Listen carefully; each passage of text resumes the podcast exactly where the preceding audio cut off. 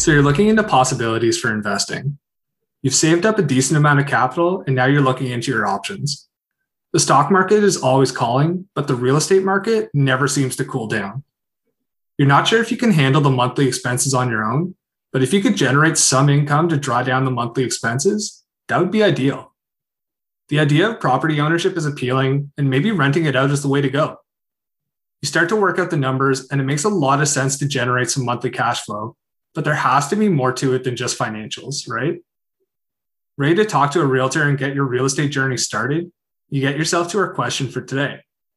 What do I need to know when I invest in a rental property? Welcome, everyone, to another investments episode. This is your host, Gaetano, and with you is my co host, Joe Tax. And today we're going to be continuing our coverage of the different types of investments out there to help give you an idea of what's available, how things work, and other factors to consider when evaluating whether the investment fits into your investment plan. So, if you haven't made an investment plan yet, or you're still trying to figure out if now's the right time to begin investing, which a lot of people definitely are, check out our earlier episodes to help you out. Now, today we'll be talking about residential rental properties to continue on with our coverage on residential real estate. So, for many of us, rental properties probably aren't the first thing that comes to mind, given most of us are still trying to buy a place for ourselves or still renting out in most cases. There are many ways one can have a rental property, and we find that a lot of people don't realize how attainable this really is. So, to narrow the scope down to what we believe an everyday investor would be more geared towards, we'll be focused strictly on residential rental properties in the episode today. So, Gaetano, let's get started up and let's start talking about it. So, first things first, we're going to hit you with a definition as always. So, a residential rental property, it's a property that an investor purchases and then rents or leases out to tenants to live in. So, think of as a basic example for students when they go away for school and they live in student dorms and residences around campuses, you know, in those different little homes and condos you know, in Ottawa, there's Sandy Hill, there's a ton of properties there. Those are residential rental properties. Those are properties that are rented out to students, but essentially they're tenants who live in them. Now, residential rental properties are often more hands on than other investment forms, meaning that you are more active in this investment choice than in some of the others we've discussed so far. And it's also a little bit riskier than some of the other real estate investments available to. But on the other side, it does provide the potential for greater returns, which stays in line with that risk versus reward theory we've been discussing throughout this show. Now, residential rental property investing is part of the real estate asset class, which was something that Gaetano detailed in one of our previous episodes. For those who are looking for a less risky and more passive income source within the real estate class, REITs may be a more appropriate investment choice for you. So check out our last episode on REITs if you haven't done so already. Now, specifically, this episode will be broken down as follows Why should someone own a rental property? What are the pros and cons of a rental property? What are the types of rental properties available on the market? And who would benefit from using a rental property within their investment portfolio? So, first things first, why would you own a rental property? So, the first reason is that it gives you exposure to real estate asset class, which is typically one of the strongest returning asset investments one can make especially if you look at it historically. Another reason is that it gives you ownership of an increasingly scarce resource. It also does provide you with numerous investment and tax benefits, some of which we're going to detail in this episode. And then finally, depending on the market you invest in, rental properties have provided some of the largest returns over the past several decades. For example, look at the Toronto area. So these returns have easily beat the stock market returns and can really help you get ahead in your investment and retirement planning. I'd say even in the Ottawa market, we've heated up a fair amount over yeah, the years. Very true. So, Joe, let's start off then with some of the pros of a rental property. Now, for investing purposes, rental operations can yield tremendous returns and benefits. Aside from just giving you ownership of a property and possibly a roof over your head if you choose to live in one of the rooms, there are many other reasons to own a rental property from an investment standpoint. So, the first one is cash flow. When you have a rental property, you get paid a monthly rent from your tenant. And when you charge rent that exceeds the monthly costs, bills, and your mortgage payment, if that's applicable, you get to keep the excess cash, giving you what's called positive cash inflow.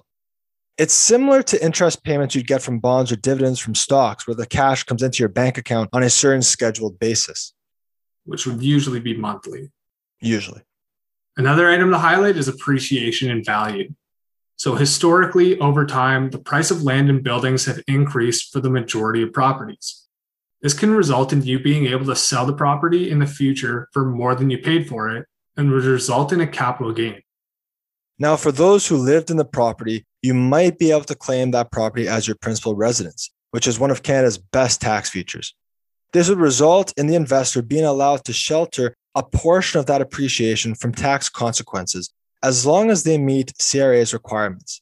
We recommend that you see our last tax episode, which was on the principal residence exemption, for more clarification on this, as it is a very amazing feature, but there is some requirements that need to be met for it, and it's best you understand things. This tax feature can make a tremendous impact in one's life and is a large reason why the baby boomer generation was able to keep and maintain so much of their wealth as the principal residences often increased significantly, but there were minimal to no tax consequences for them. From a loan paydown standpoint, most individuals do not have enough money to outright buy a property, meaning that they're not just handing over cash for a $400,000 home or even more. So they often take on loans or mortgages to purchase property. As we mentioned in our first point, you have monthly cash inflow where your tenant pays you rent that you use to cover the monthly expenses and mortgage payments owing to the party that lent you the money to buy the property in the first place. So someone else pays you the money to cover your mortgage. You're having someone else pay off your loan essentially. This frees up your personal money to invest elsewhere as the property is essentially being paid off by your tenant. And finally, tax benefits. There are some significant benefits to owning real estate properties, rental properties, and this can help you reduce the tax burden you owe. But because it is tax benefits, we're going to have a separate episode dedicated to that where Joe can really go all out and really embrace his tax side of things. So we recommend that you check out our next tax episode coming out next week for more in depth information on it. Now, let's use an example to highlight these four points that we just talked about. Let's say I buy a home for $400,000 and I make a down payment of 10% or $40,000 the bank provides me with a loan to cover the remaining $360,000 that I don't have the cash to put down today. Let's say I rent this property out and decide that it's going to be a rental property solely, and I rent it out for $1,000 a month for 12 months, making gross rent of $12,000 for the year. Let's say all the bills, expenses, and mortgage payment requirements came out to $11,000 for that year. Not too bad. Of that 11,000, the mortgage payments were $3,500 total, composed of $2,500 in interest and $1,000 in mortgage principal. Due to the increased demand for living space, the value of my home increased to $410,000. So I decide I want to sell it. What happens? Well, cash flow wise, I got to keep $1,000 before any tax consideration. And that's because the rent I charged out covered all my costs and had an extra $1,000 left over. Now, appreciation wise, the value of my home increased by $10,000 since the time I bought it, before any tax considerations. Now, loan pay down wise, my tenant paid my loan or the mortgage down $1,000. So I increased my ownership stake by $1,000 before I sold the property. This is tax free money that I didn't have before because the mortgage or the loan was on paper, but my tenant paid it down for me, which increased my wealth. Now, what's important to note is that each property will have different numbers at play than what we just used in our example. Because again, this was an example.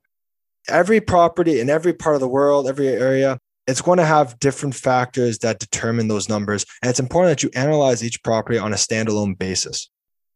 But of course, Joe knows he's going to say it. There's always some cons to an investment choice. So, Joe, what are the cons of a rental property? Of course, I'm going to say it. The very first one that you're dealing with is the people aspect which is that you can end up having difficult tenants.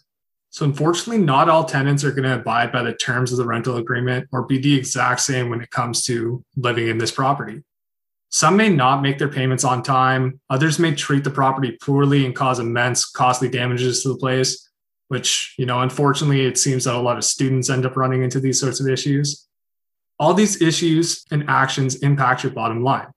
And depending on where your rental property is located, you may face some hurdles in trying to evict the tenant, be it legal or just some other form, or forcing them to pay the rent they owe and for the necessary repairs. All of this adds costs in terms of time, energy, and money to you, the investor. Another con is the repairs and maintenance. Now, I think everyone knows that home ownership, it places the burden of upkeep on you. And that's the same thing for a rental property that you own. Be it the roof needs to be replaced, or like my girlfriend just went through, the AC needs to be replaced. Something's always going to come up that needs repairs and replacement. And that financial burden falls on you to fix things.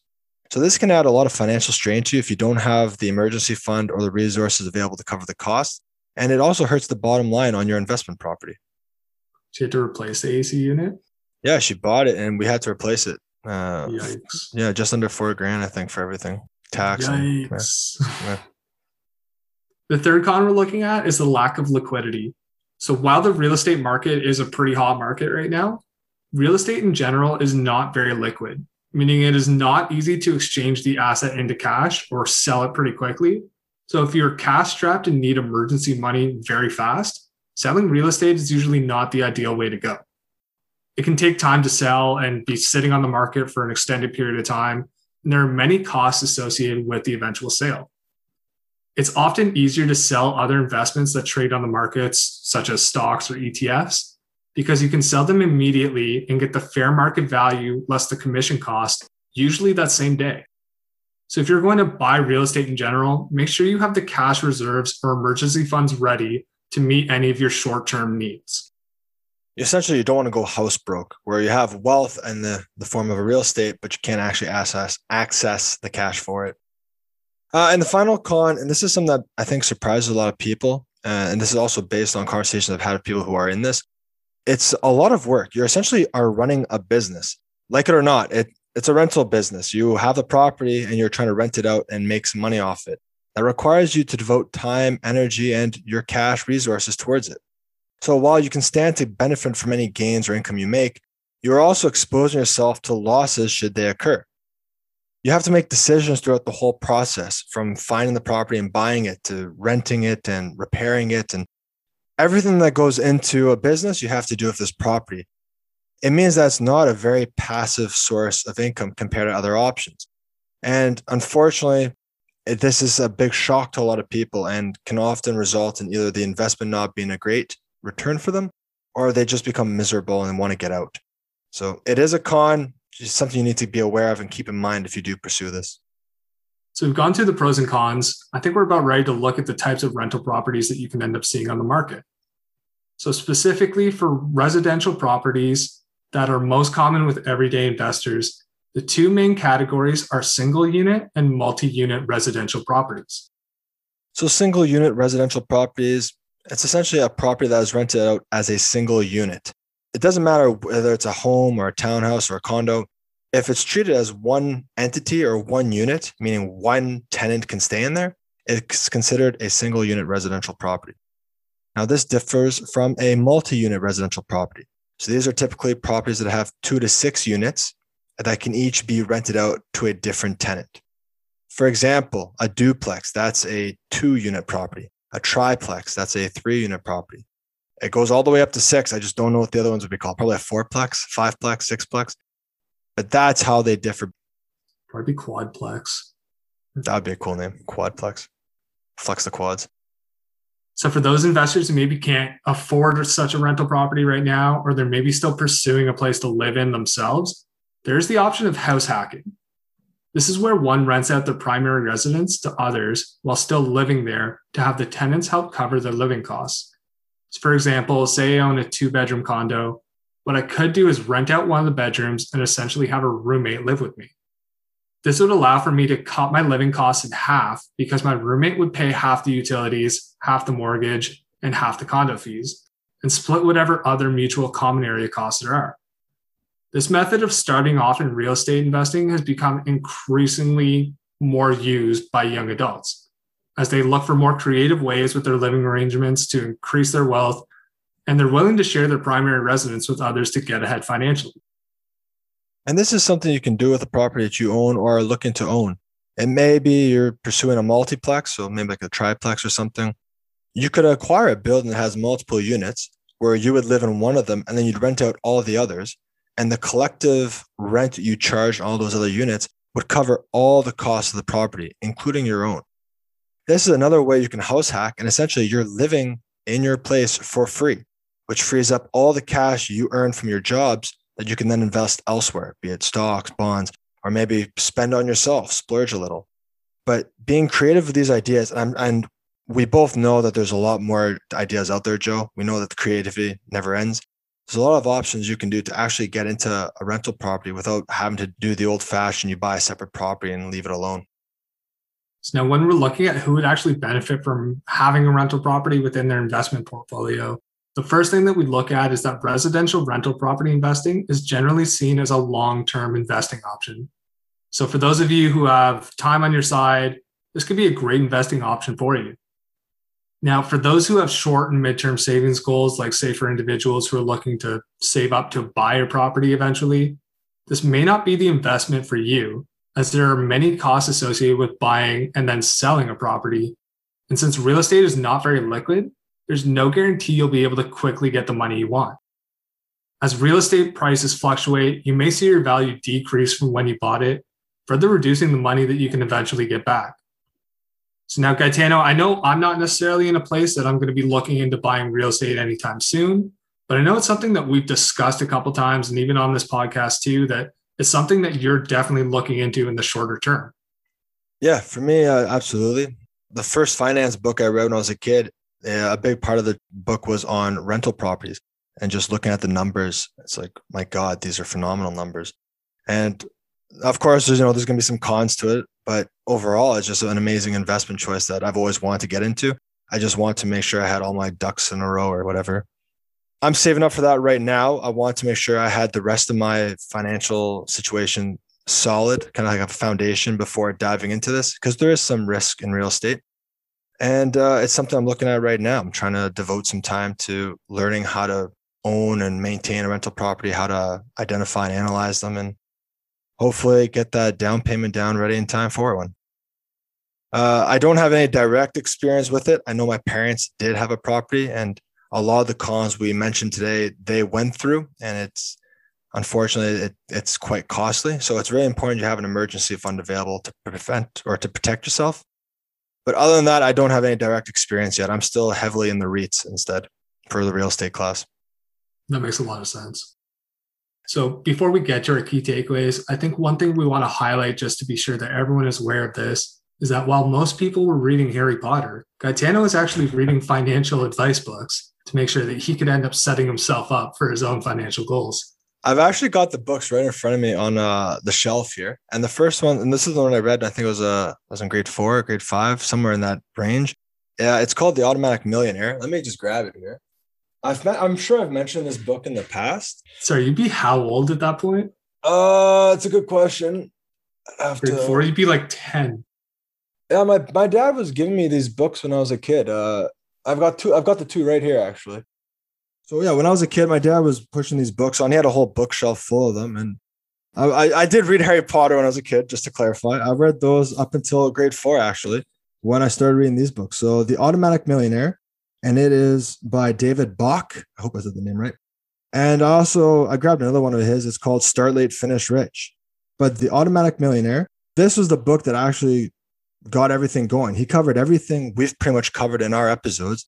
And thanks to him and his his book, it it got me ahead big time. Uh, it changed my outlook and priority on life, and it's been a very big guiding force for me since then. So I'm not going to say go buy the book, but if you go to a library and you can grab it, it's called The Automatic Millionaire. And he's got, I'm sure, new books since then. It's just phenomenal. And it covers all the areas that I think we've tried to and help explain things as we go. That, that's one of our key takeaways.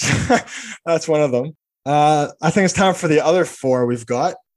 So, residential rental properties. It's a property that an investor purchases and then rents out or leases to other tenants to live in and it allows for you to have someone else pay off a property that you own.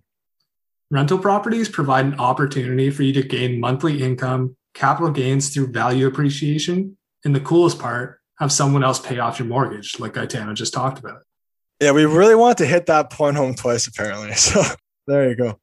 Uh, our third point is that rental properties do have risks associated with them, and they can be quite costly and cash intensive. So it's very, very recommended to have a well supplied emergency fund available to you to ensure that you can weather any surprise costs and issues that arise. Because something will always happen to a property that you own. It's just a matter of when. The final key takeaway is that there are many strategies investors can use with rental properties. From the size and type of property to the way you rent it out to the tax implications, all of which can allow for many different paths to rental investing and wealth development. Thanks so much for listening today. We really appreciate you taking the time to listen to two random schmucks on the internet. If you liked what you heard, go ahead and share today's episode with a friend. Our goal is to help our generation get up to speed on finance topics that weren't covered in school. So the more listeners we can reach, the better. We've expanded our podcast portfolio to multiple platforms. So give us a follow on Spotify, Apple Podcasts, Overcast, BeyondPod, or wherever else you listen to your podcasts. If you're ready to take the dive into getting fit educated with your finances, we're here to help you through your journey. We hope you stay positive, test negative, and have yourself a great day.